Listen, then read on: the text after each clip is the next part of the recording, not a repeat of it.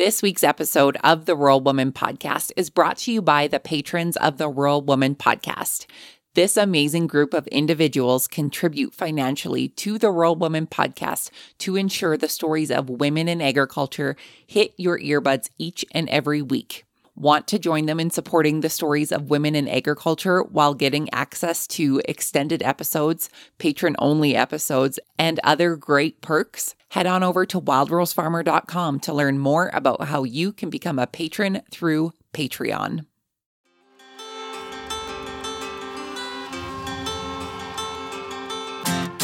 Hi, I'm Katelyn Duban, and this is the Rural Woman Podcast. I'm a first generation farmer who married into agriculture. Born and raised in a city, I was so unfamiliar with where my food came from, but I was determined to figure it out. Through my journey into agriculture, I saw women who were strong but humble, often taking a back seat. To me, these women were leaders who deserved a seat at the table. I created the Rural Woman podcast to share the voices of women in an industry whose stories often went untold.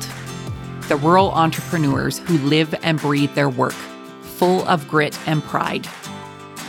We come here to share our stories, to be in community with each other, to be challenged and inspired, but most importantly, to be celebrated and to be heard.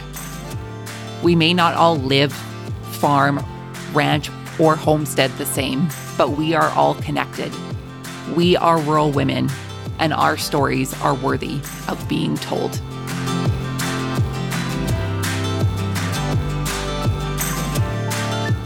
Hey everyone, welcome back to another episode of the Rural Woman Podcast.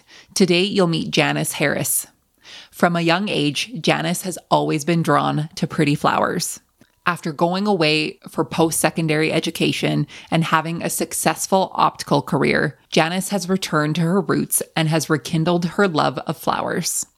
Harris Flower Farms is a local gem providing a bountiful array of beautiful blooms for the community, including local farmers markets, weddings, and special events. This year marks the 15th growing season for Harris Flower Farms. This is a significant milestone, and we are excited to delve into the challenges and triumphs that have shaped this incredible journey for Janis. Before we get to today's interview, I would like to invite you, if you haven't done so already, to please leave a rating and review wherever you listen to the Rural Woman podcast. This helps give the social proof that the stories of women in agriculture are worthy of being shared and are being enjoyed by listeners like you. And you may hear your kind words on an upcoming episode of the show. Without further ado, my friends, let's get to this week's episode with Janis.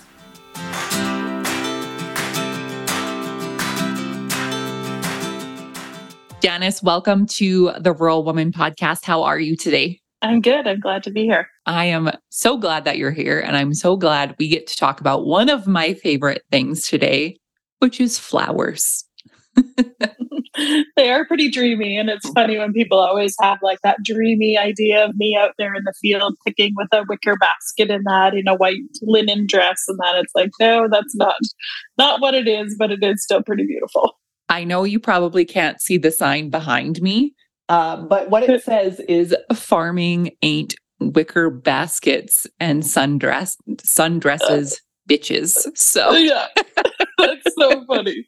that and was a so quote. many people say to me too that it's like, oh, I'd love to do this when I retire. It's like I don't want to work this hard when I retire. No doubt. No doubt. well, for the folks who are unfamiliar with you, Janis, tell us more about yourself. Who are you and how the heck did you get your start in agriculture? So I'm Janis Harris, and I live in uh, St. Thomas, Ontario. And my parents had organic vegetables, and they grew that for my whole childhood. They were kind of the ones who uh, quit their government job and started growing vegetables. And so, growing up on the vegetable farm, I helped out and I was always there, but I never wanted to be a farmer. I was always like, nope, I'm going to get a job, get a real job. Um, and I'm going to go to school and all that. And so I went to school to be an optician, and I did that for about 10 or 15 years, I was working as an optician. And then I met my husband who grew up on a beef, a cow, calf farm.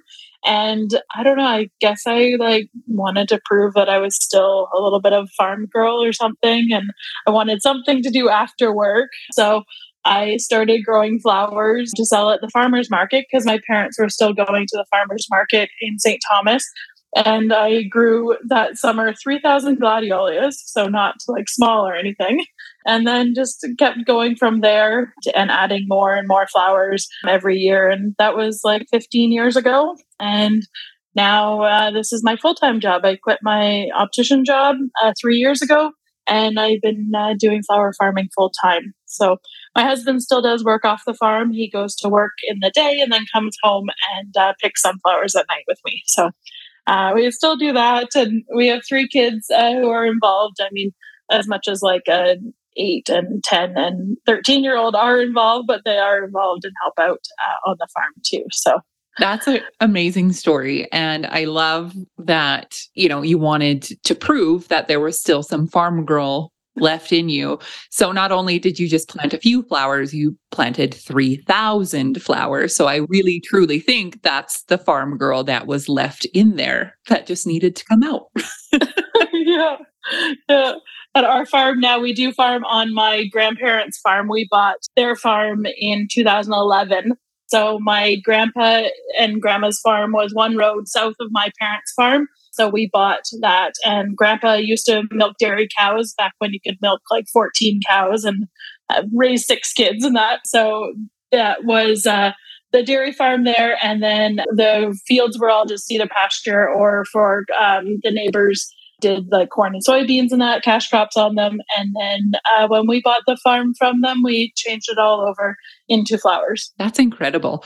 Well, and you're a multi-generational farmer and like you said your grandparents had the dairy and your parents had their vegetable farm.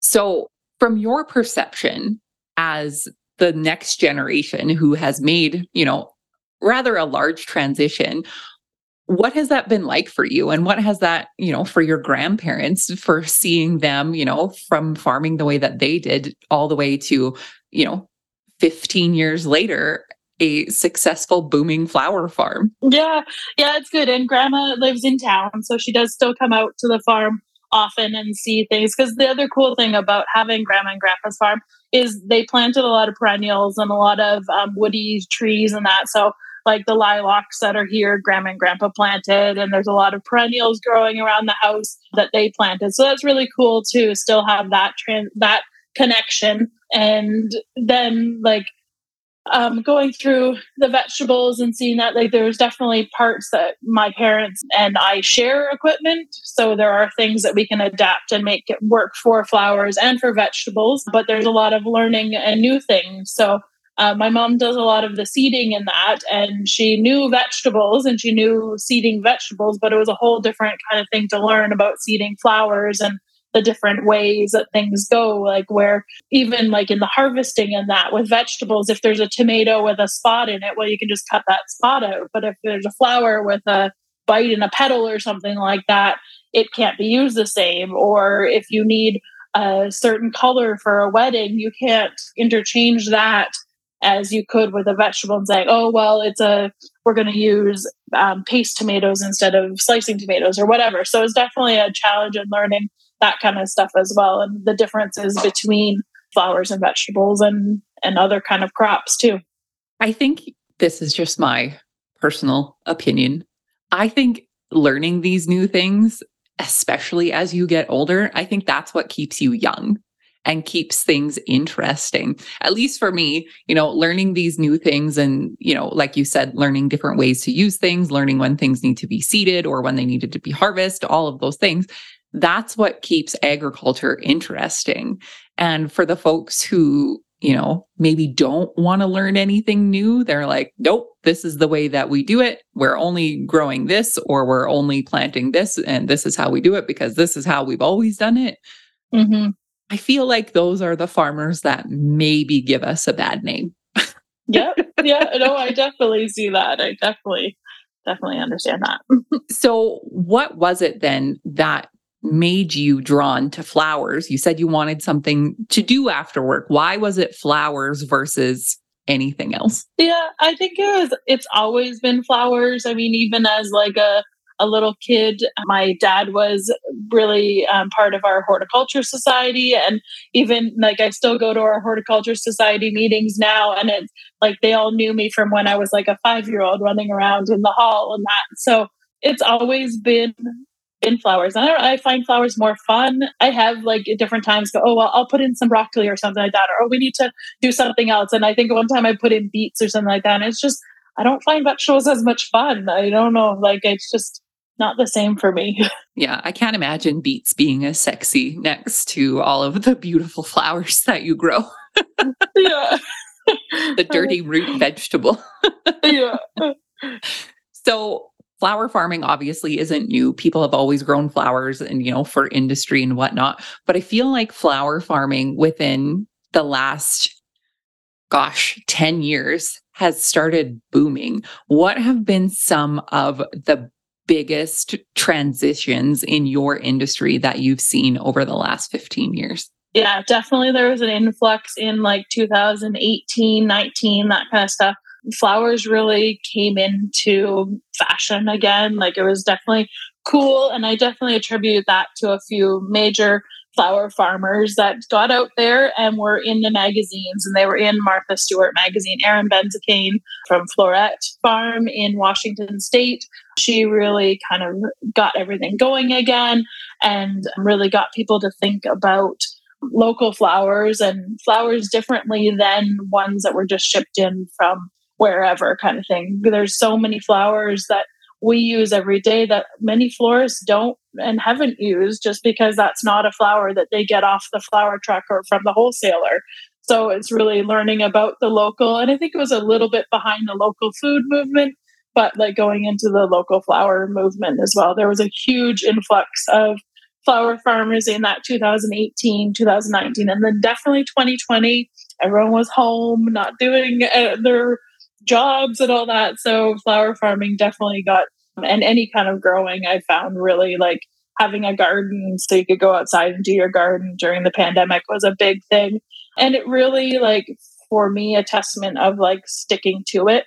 So now we're starting to see those ones that started in 2020. It's like, oh, it was really fun the first year. And then the next year it's like, okay, this is fun and it's still working well. And now this is like the third year and it's like, wow, this is hard. And this is like wow, the weather didn't work out this year the same as it has the last couple of years. So we're definitely finding like there are dropping off for sure. Like, I don't know that I would say that it's plateaued, but it's definitely people are are changing their minds about it because it is still hard work and it's not quite as romantic as what the the magazines put it out to at the beginning. Right. Yeah. There's not as much twirling as uh, one had thought. mm-hmm. So take us through, I guess, the transition of your last 15 years of flower farming. You know, you started, I would probably for you, you would say you started small, but 3,000 for me sounds like a lot. but take us through that transition. And I guess eventually to the point where this turned into your absolute full time job by leaving your previous job. So, yeah, like the first year was just selling at the farmers markets. And then we added more and more. And through those years too, um, we, my husband and I just got married, and uh, we had our our three kids. So part of the trying out the uh, full time was during my maternity leaves. So I would be growing as well, and then just every year growing more and adding more things. And it was really big, like sunflowers are still a big part of our crop mix, but at the beginning, that was kind of our major thing that we would do. So we got like a special planter to plant the sunflowers going through that. And then there was just more and more demand for it outside of the just the farmers markets and then added in uh, flower subscriptions. So with that people uh, buy. Usually in november we sell them so that they're christmas presents but they're buying uh, bouquets for the next season which is a great cash flow in the wintertime for us to get some money in when we don't have necessarily flowers to sell. So we're getting the front and then they're getting their bouquets later on this season. And we've been doing that, I would say, at least eight years now. And we're at the point now where last year we had to double our number of subscriptions because everybody who was buying them the year before was just renewing. So then there was never any new room for anybody to come in. So we do the subscriptions and they're like a really, really big part of our business. Um, and selling at the different farmers markets. There's been time years where we sold at like three different farmers markets, and that was a lot, and like splitting us all different directions and that. So we kind of we still do the farmers markets, but do our one main one and then at the farm now, so that it's more centralized and it's not as much driving all over everywhere. And then we a few years ago, I don't even remember how many years ago, we picked up selling wholesale bouquets to little grocery stores in the area. So there's one little um, grocery store in St. Thomas that we sell to, and then there's a few farm stand markets. So there are other farmers that have like the one has corn and different like vegetables and that, but then we add in and we bring the flowers for them to sell flowers there. So that really helps our through the week so that we have the wholesales going out all throughout the week and then uh, markets on the weekend and then when you do farmers markets and people see your flowers, they always start going, Well, my daughter's getting married, or I have a friend that's getting married. Do you do wedding flowers? And for the first little bit, I was pretty afraid of it. But, uh, and it's my sister actually went to school to be a florist. So for the first few years, she was really helping me out and teaching me things. She doesn't actually work as a florist or with me anymore, but that's okay. Uh, she has a whole different career now but learning that and doing the first few weddings um, there was a few friends i got married so i did their flowers and just kind of stepping my toes into that. And that has just totally like snowballed. This year i think we're at about 60 weddings for the year that we do. So yeah and they're basically from mid-april may until uh, late october. So there are definitely a few weeks where there's a lot of weddings like a couple weeks ago we had eight and then this past weekend we had three. So normally three is kind of our norm for wedding flowers and that. So big part of our business is the weddings now. And then thanks to COVID, one positive from COVID, I guess, is that we see our website a lot more. And now we have like an online shop and people can order flowers like they would from a florist shop and have them delivered to people in our area one of my helpers is a basically a her drive that's what she does is deliver all the flowers. She's a driver for me. And she's delivering out like birthday arrangements or funeral flowers or celebration arrangements to people in the area. It's really cool too to see that we get orders from people from germany and all over the world for people in our area. So that's pretty cool. That's one positive of covid i guess. Right. Well, just the sheer expansion that you've been able to do based on you wanted something to do after work has been absolutely incredible. And for you to make that sustainable, like you had said, like there are a lot of people who start off with this idea that, oh, I'll plant some flowers and then it grows and grows and grows. And by year three, once the pests come in or once there was no rain or whatever it was, then it's kind of like, okay, maybe not. But you've been able to persevere through that and grow into what you're growing now. And you had mentioned, you know, your growing season, which to me sounds quite long. First of all, I always I always forget to ask this question and the gardeners and the growers are always like, why didn't you ask? What zone are you in? Yeah. So we're um I would say either like 5B, 6A. Um so we are definitely warm and I hats off to the people in like zone three growers and that kind of stuff. I don't know. I don't know if I would do all this for that. oh yeah, we're I think we're about three, four, or it kind of goes in between depending on where you're standing and where it picks up on. But uh so tell us about your growing season then and all of the flowers that you grow. Tell us what you're growing. Yeah. So um, we start right now. I'm actually seeding for next spring already. So we do cool flowers. It's called. So we're planting things like Nigella and bachelor buttons and larkspur. We can plant them now, kind of like a winter wheat. So they get growing and get established, and then they just hang out over the winter time. And then next spring they start growing, and they have that jump on the rest of them. So we're already seeding things for next year um, right now. And so then if we start like at the beginning of the year, January, we don't really do too much. January is kind of like our off month. Um, it's our, yeah, just getting caught up on things. And then uh, February is when the seeding in the greenhouses start. So we start doing that. And we're also dividing our dahlia tubers in February. So that's a busy month. And then stuff will start blooming usually in late February, early March. In the greenhouse, we force uh, tulips in the greenhouse. And then we also had some snapdragons blooming in the greenhouse this past year. And then after the heated greenhouse, then we go into some of the unheated ones. So we'll have tulips in April going and also ranunculus in April and May. And um, i know I'm totally going to forget flowers as I'm going, but then there's all the um, the outdoor bulbs, spring bulbs like the daffodils and the heirloom narcissus. We like to call them heirloom narcissus because that sounds prettier than daffodils. But the all those are going and then more ranunculus in the unheated tunnels. And then we go into those cool flowers that I was saying that we're blooming, that we're planting now. They start blooming in May. And then we go on to peonies. We have about 2,000 peonies on the farm. So those all start going, and June is kind of just a blur because we're just constantly picking peonies. All of the woody shrubs like the lilacs and the viburnum, all those kind of things are going then. And then we start into the like the outdoor annual kind of things like the zinnias and the sunflowers and all that is through like July and then August and then the dahlias usually start going in August. This year they're just kind of getting going now in September, but dahlias and uh, I didn't even say lisianthus, but lisianthus is all through there as well. And yeah, until frost is usually for us the 10th of October, we like to say sometimes we'll have an early frost and then other times we'll have a little one in october and then nothing again until almost november so then december we do winter greens and wreaths and that kind of stuff uh, we have some evergreen forests and that um, that we cut from. And then yeah that's the year. That is a full year of flowers. Yeah. And i know for me listening to this you know, kind of at the end of a growing season, like it sounds really exhausting. But if I was to listen to what you were just saying in like middle of February, I would get the dreamy feeling of, oh my gosh, all these beautiful flowers. I want to plant them all. totally.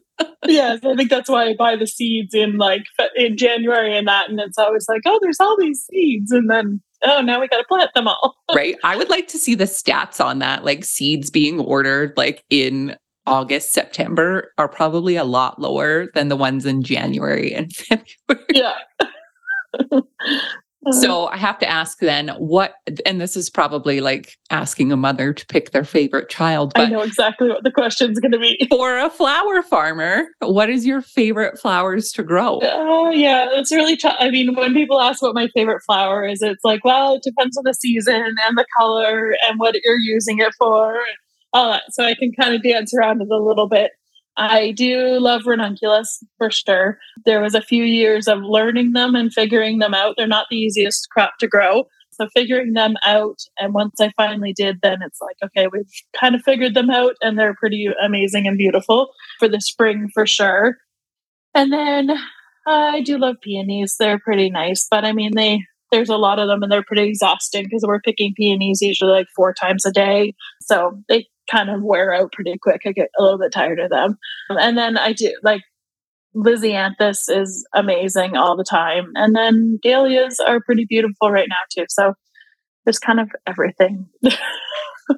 So now I'm going to ask you the opposite question. What is a flower that you absolutely do not like to grow? Well, we don't grow. I mean, I don't like just like seeing them and all that, or like Gerber daisies. They're like, meh to me. They just like, ah, I don't know. We don't grow them. And when I see them, if I ever have, if someone has like specifically requested them, which usually doesn't happen because I talk them out of it, they're, yeah, I would say Gerber daisies are about my least favorite flower. I would say that is a very like early 2000s trend flower. And when you think of wedding flowers, that was definitely something you saw in everyone's bouquet.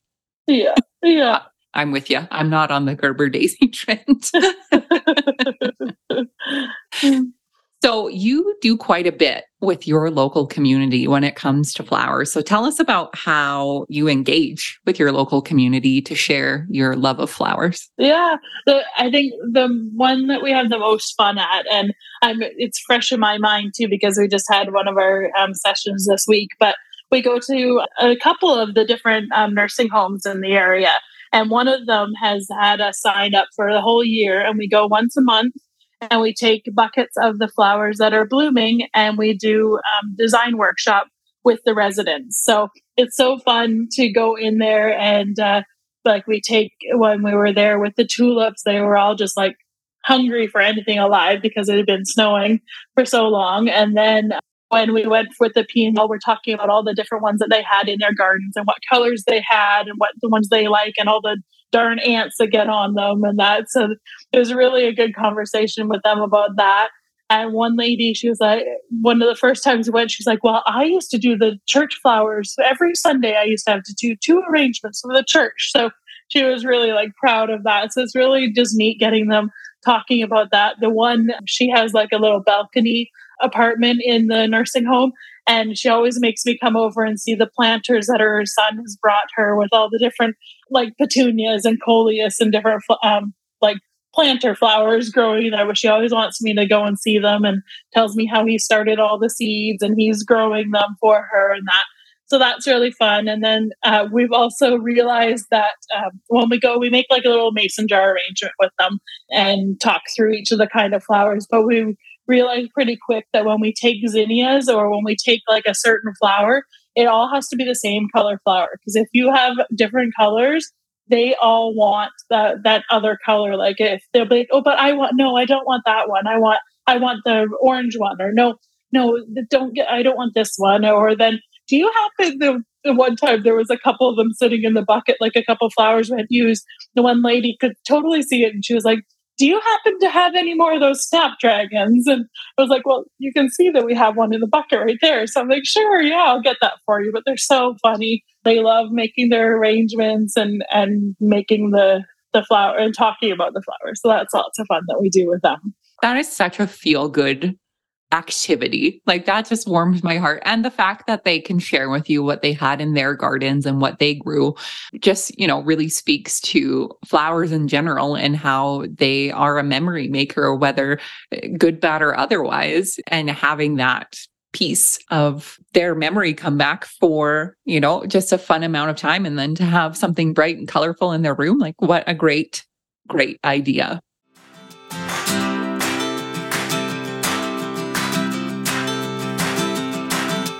Are you looking to supercharge your farm business skills? Register for a Farm Credit Canada event. FCC events are designed to sharpen your management practices and build personal and professional growth. They offer in person and virtual options, and the best part, they are free to attend. FCC Events brings experts from all areas of finance, personal development, transition, economics, and more to explore topics important to today's farm business owners and entrepreneurs. Gain practical advice, connect with peers, and get the knowledge that you need to take your operation to the next level. As a host of previous FCC events, I've personally witnessed farmers gain a deeper understanding of our industry and expand their network with folks who share the same passion and dedication to their farm businesses. I'm looking forward to heading out on the road again this winter to host the FCC Young Farmers Summit, and I hope to see you there. For more information and to check out the latest event lineup, head to fcc.ca forward slash events or the link in today's show notes.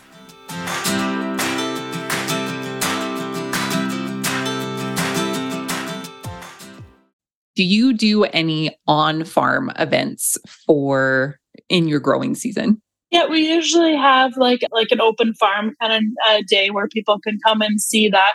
We also, for the past three years, planted about an acre or so of uh, just like birdseed sunflowers. So we go to the co-op and buy a bag of birdseed and oilseed sunflowers, and we plant those to plan on having a sunflower blooming field because it's with the flower farming, people always think that it's going to look like Tuscany or they think that it's going to be totally in bloom. But I always say to them, if that's happening, there's a problem. Like the I'm not out there or something's wrong if the field is totally in bloom.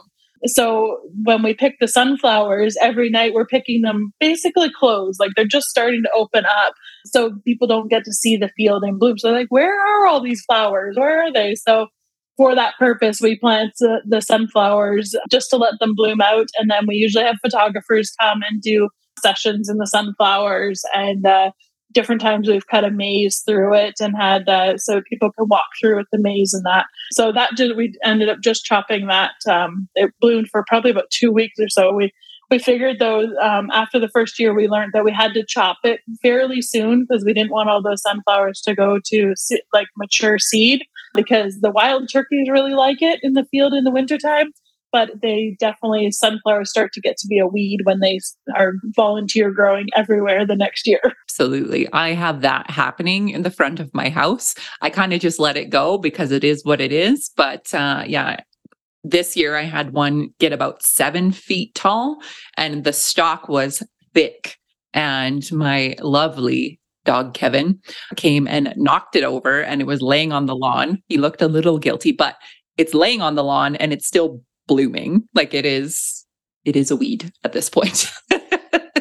a pretty one, but it is a weed at this point. what are your future plans for Harris Flower Farm? What do you hope to do in the future? I don't think I want to maybe like necessarily grow very much more. I usually have like four full time and one part time team members during the season. And that's about enough for me. I don't think I really want to manage many more people. So that's about good. And I think just really honing in on the weddings that we do. Like, I really want them to be people who really appreciate it and really understand the thought behind it. Because with our weddings, for sure, like it's not cookie cutter and it's not something that you're going to look in a book and this bride and that bride and anybody else who picks that picture is going to have those flower bouquets. Like it's really a snapshot of the day of what's blooming. Like it's it's really what's in season. So I really want people to enjoy that, like I, and understand that and understand where I all the thought that goes into it, how important it is to me. Like I think any artist kind of like if someone's not like, oh my gosh, this is amazing, or if they just kind of like, oh, that's pretty, it just doesn't feel the same. It's like, it's like, oh, did they not like it? Is there something wrong with it because they just said it's pretty? I want people to really to resonate with it and resonate with what what we're doing. So I think if anything, it's almost like honing in on who our ideal wedding customer is, and then just I think continuing, continuing. like that's the biggest thing. yeah. Well, and you know, just continue to grow on subscriptions and like you said, grow on the weddings and have the, the ideal customer for your wedding, not the one that flips through the book and says, I would like red roses for this, right? Like it's it's a little bit different. A question that I have, I guess this is probably twofold. So the first part of this question is what advice do you have for folks who are current flower farmers for growing and expanding and continuing with their flower farm. As someone who's been doing this for 15 years, what's your best piece of advice for them? Just know that every year is going to be different and it's not going to be perfect every year. You are going to have trays that are going to have seedlings die in them, and you kind of have to just assume that that's going to happen because things get busy. And but don't I don't know, don't try and grow too fast. There's so many people where it's like they see what I have and it's like, oh, well, I want that. And it's like, well, that took a long time to get that. And there was a lot of learning all along that. And I've, I'm sure I've wasted a lot of money, but I've also made money on things. So just understanding that it doesn't happen overnight and you don't need to do everything. I mean, of all those flowers saying that we grow, we don't grow every single flower that we use. There are definitely ones that it's easier for other growers to grow them. So I go to them to grow the, the bulk of those things. Like we have a, a grower near us that grows really great mums. So I go to them for mums. I don't try growing them because it's just they do that all the time. And I have another grower who grows really great snapdragons. We grow snapdragons too, but to have snapdragons every week, we go to them. So it's just you don't have to do everything and you don't have to have it all right now. So, even further back, for people who haven't even started a flower farm, but they are envisioning the twirling, what advice do you have for them in the planning stages of starting a flower farm? Just try growing something. Can you actually grow something? Like, you have never grown anything before, don't think that you're going to all of a sudden go through those seed catalogs and have 20 different varieties of things because each thing needs to be grown a certain way. Like like when I said about ranunculus, there was probably three years where I rotted all of the ranunculus because I wasn't listening to what it needed to be and what they wanted. So, I mean, I made that mistake for a long time until I figured it out. And a lot of it was figuring out what worked for me because just because, like, a certain grower grows it this way doesn't mean that that's what's going to work in your climate or my climate. Like, the way you have to really listen to the plants and do what they want, whether you want them to do it a certain way or not. Like, I mean, if they're not going to grow, like I, I was thinking because other people who are in warmer climates than us plant their ranunculus in the fall outside. So I was like, okay, I'll plant mine outside in the fall, not thinking where I am that ranunculus don't they don't handle the cold. And I just was like, oh yeah, this is what everyone says to do. This is when you have to do it. And so many people will be um, be fixated on like planting schedule or can I see your planting schedule and when you plant things and how do you what are you doing with that? But it really just depends on where you are and you really have to learn your climate and your growing before you try and get it from somebody else because you're not going to. It doesn't matter what somebody else does. For sure. And I even think of our own property, you know, the the soil that's in my yard is completely different than the soil that's down the road in one of our fields you know, you have to figure out, like you said, what's going to work for you, what's going to work for your climate. And there's probably going to be some things that die along the way, and that's okay. yeah. Yeah, for sure. Janis, it has been lovely getting to know you today and hearing all about the flowers. It's making me making me real happy, and I know the folks listening as well. My last question for you is: What is the most rewarding part about being a rural woman for you? I would say just like calling myself a farmer and saying I'm a farmer. There's so many times at the market in the beginning years and even recently where someone will go, Oh, your gardens must be so pretty, or Oh, did you pick these from your gardens? And it's like, No, I picked them from my field. They're planted in rows. We grow them by the thousand.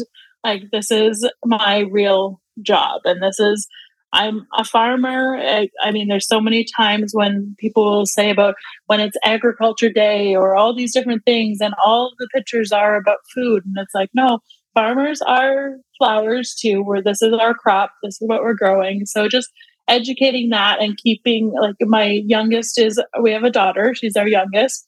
And I mean, just making it hopefully I mean, she might want to go off to school and do something else and then come back, but just making it that it's not weird or it's not unattainable for her to be a farmer because so many times, like, I mean, I'm the farmer in our family. My husband helps on the farm and he like go like he does do tractor driving. He has his own tractor, all that kind of stuff. But I mean, I'm the farmer and too often there's times when we go into a dealership or we go into different places and they want to talk to him and and luckily he knows better and he tells them to talk to me. But just having that not an issue in the future for my daughter if she wants to and also my sons that they can take this over and not have the opposite of like oh you're a flower farmer as a guy. Having that kind of thing too that stigma. So yeah just breaking stigmas all over the place.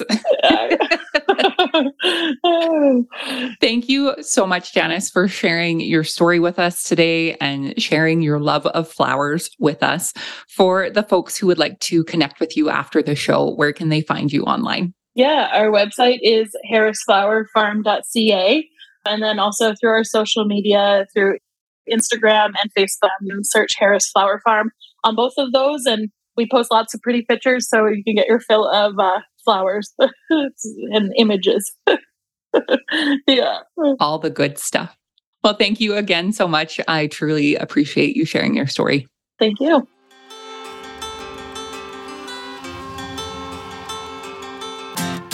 Thanks for listening to the Rural Woman Podcast. The Rural Woman Podcast is more than just a podcast, we are a community a huge thank you to the Rural Woman podcast team, audio editor Max Hofer, and admin support from Kim and Co. Online.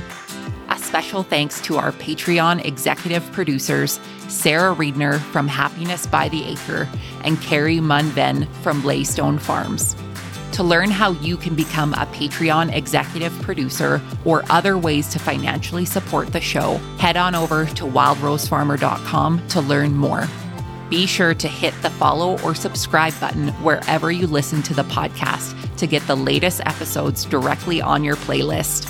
And if you are loving the show, please be sure to leave a rating and review on Apple Podcasts or any other platform that accepts ratings and reviews. You can connect with us on social media at the Rural Woman Podcast and with me at Wild Rose Farmer.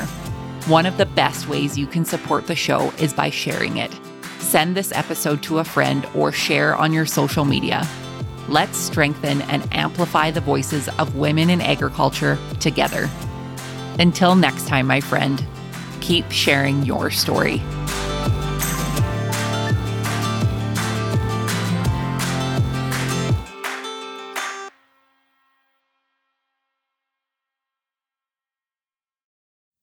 Did you know that you can get this same great episode of the Rural Woman podcast ad free? I get it. Listening to ads during a podcast isn't always my favorite either. But in order to keep the lights and coffee pot on here at the Rural Woman Podcast Studios, they are necessary. I am so grateful to each and every one of my sponsors, but if you yourself would like to skip the ads while supporting the show, consider joining me over on Patreon. Patrons of the Rural Woman podcast get ad free episodes starting at tier five on their podcast player of choice each week, plus some other great benefits. Find out more by heading to the link in today's show notes to learn how you can become a patron through Patreon.